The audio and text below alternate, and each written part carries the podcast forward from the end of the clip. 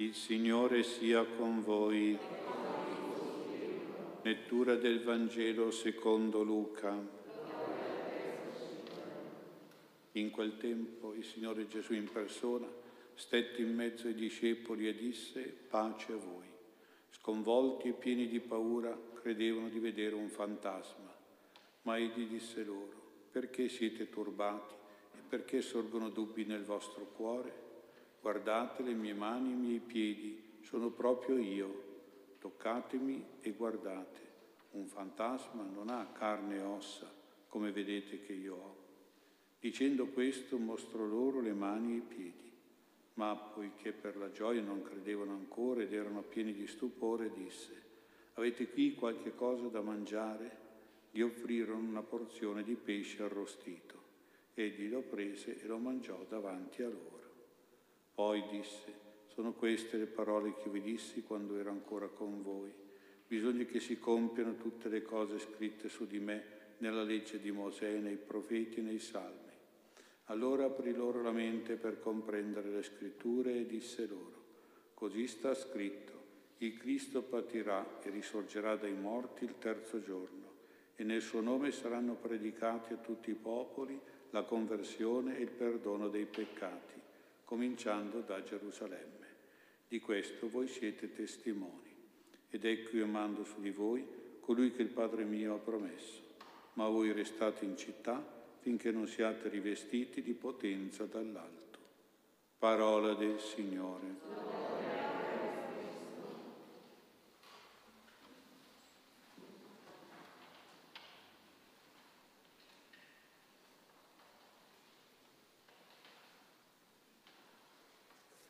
Sia lodato Gesù Cristo. Il Vangelo di questa sera è l'ultimo di quelli nei quali Gesù ha voluto dare le prove della sua risurrezione. Ha voluto far toccare con mano di essere proprio veramente Lui risorto e vivente davanti agli occhi degli undici e degli altri discepoli. Questi della risurrezione sono episodi a tutta prova, diremmo noi oggi, cioè quindi affidabili, sicuri, veri, soggetti a verifica concreta. Vediamo che sono questi il sepolcro vuoto constatato da Pietro e da Giovanni, l'apparizione alla Maddalena e alle donne, l'incontro coi discepoli di Emmaus, l'apparizione a Pietro e poi agli undici apostoli, il dialogo con l'apostolo Tommaso che voleva toccare e vedere Gesù, l'ultima apparizione degli apostoli, quella del Vangelo di oggi, prima della ascensione di Gesù al cielo. Sono molte prove progressive, sempre più forti e convincenti e quest'ultima è quella definitiva per togliere il dubbio, l'ipotesi che il risorto fosse un fantasma, cioè uno spirito che viene dal regno dei morti, impalpabile, evanescente. Dice, abbiamo sentito il Vangelo, sconvolti e pieni di paura, credevano di vedere un fantasma. I fantasmi sconvolgono, fanno paura, turbano, creano dubbi. Ma egli disse loro, perché siete turbati, perché sorgono dubbi nel vostro cuore? Guardate le mie mani, i miei piedi, sono proprio io. Toccatemi e guardate, un fantasma non ha carne e ossa come vedete che io ho. E infatti Gesù mostra le mani e i piedi da guardare, da toccare, cioè le estremità di un corpo vero, di un corpo reale, il suo corpo è lui in carne e ossa, diremo noi oggi. Un corpo che si può anche nutrire, chiede qualcosa da mangiare, glielo danno, un pesce arrostito, lui lo mangia davanti a loro. Quindi Gesù si presenta come una persona reale e concreta, una persona corporale, una persona fisica, con l'intento di allontanare ogni dubbio e ogni incertezza su di lui risorto, sulla sua risurrezione. San Paolo, scrivendo ai Corinti, ricorda anche un'altra apparizione di Gesù risorto a più di 500 fratelli, quindi a una vera e propria comunità cristiana, a una prima chiesa. E poi accenna anche ad apparizioni personali come all'Apostolo Giacomo, che sarà il primo apostolo a subire il martirio, e poi anche a lui stesso, Paolo, professando per questo una grande umiltà di ultimo degli apostoli come un aborto. Ecco perché dobbiamo pensare che il Gesù risorto è il primo e fondamentale annuncio, annuncio certo, annuncio sicuro. Ecco perché la risurrezione è l'originale e intoccabile credo senza il quale tutto è vano. Ecco perché su questi racconti, su queste testimonianze della risurrezione poggia tutta la nostra fede attuale, tutta la predicazione della Chiesa, tutta la nostra speranza futura, tutta la redenzione, la remissione dei peccati. Lo stesso cristianesimo poggia sulla risurrezione. I primi predicatori trasmettevano questa testimonianza di queste persone privilegiate. Gesù è risorto, dicevano è tornato in vita, e poi annunciavano questo fatto storico, questa esperienza reale, la risurrezione di Gesù accreditata da persone sicure, degne di fede e di fiducia, non persone fanatiche, anzi persone anche restie a credere. Quindi i predicatori non pensavano, non riferivano programmi sociopolitici, ma solo in un secondo tempo presentavano le indicazioni religiose, gli insegnamenti morali del Rabbi Gesù, i principi, le saggezze, gli ideali del Vangelo di Gesù. Tutto il Vangelo predicato stava in piedi solo con il risorto annunciato. Prima quindi si annunciava il risorto, poi si predicava il Vangelo, la parola del risorto.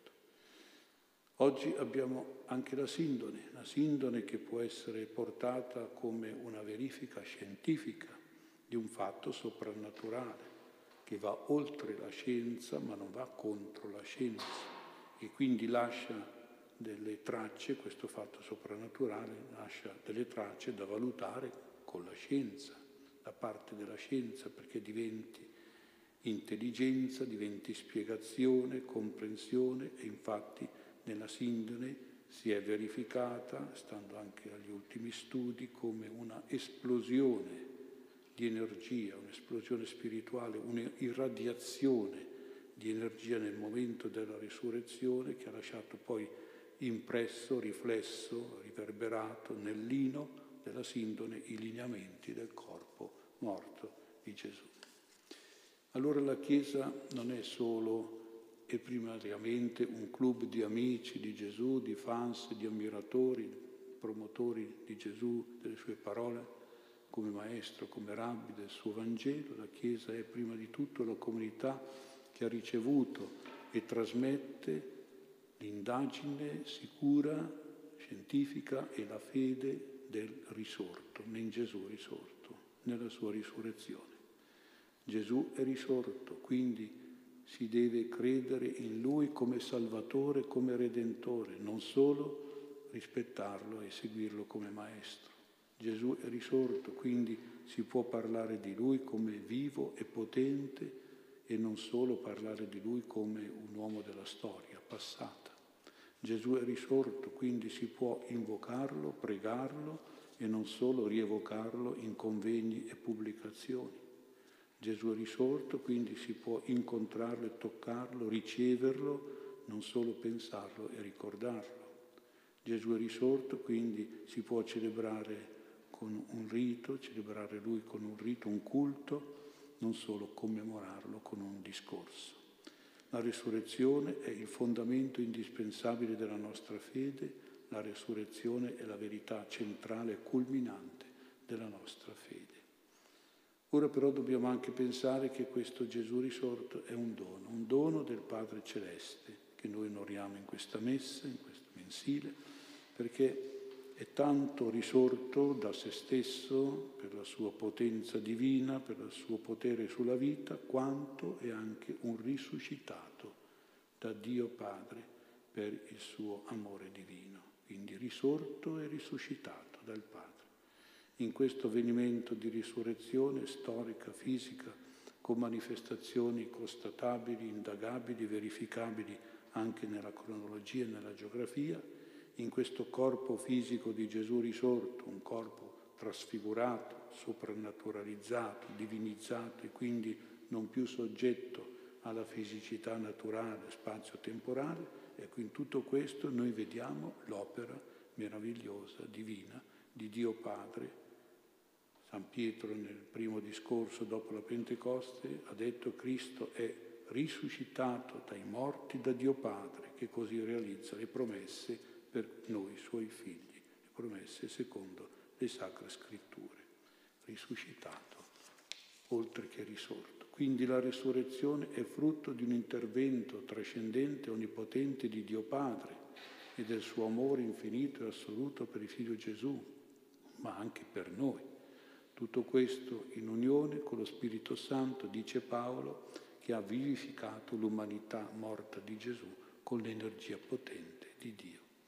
Così il Padre e lo Spirito, risuscitando Gesù, confermano innanzitutto la divinità di Gesù, Gesù come vero Dio, e poi tutto ciò che Gesù ha fatto e insegnato durante la sua vita terrena, cioè il suo Vangelo come autorevole, vero, santo e perfetto. La risurrezione prova, conferma la natura divina della persona di Gesù e nello stesso tempo prova e conferma l'autorità divina del suo insegnamento, del suo Vangelo. Il figlio risuscitato dal Padre è la ratifica la assicurazione, la dimostrazione, la convalida del figlio generato. Il figlio risuscitato rivela pienamente il figlio generato, prediletto e compiaciuto, che noi dobbiamo ascoltare, ubbidire, amare, come dice il Padre Celeste nella rivelazione al battesimo di Gesù al Giordano. Allora, in questa messa, un po' sempre, dobbiamo anche lodare e ringraziare il Padre Celeste per questo dono, del suo figlio risuscitato da lui per noi, per il nostro amore e per la nostra salvezza, perché anche noi poi un giorno potessimo vivere certi, sicuri e fedeli, potessimo vivere la fede cristiana, la vita nuova del Vangelo e partecipare alla vittoria sulla morte del peccato, partecipare alla giustificazione attuale della nostra anima e poi partecipare un giorno alla beata risurrezione futura in cielo e più tardi alla vivificazione anche del nostro corpo per opera di Cristo, per opera di colui che Paolo dice è il primogenito di coloro che risuscitano dai morti.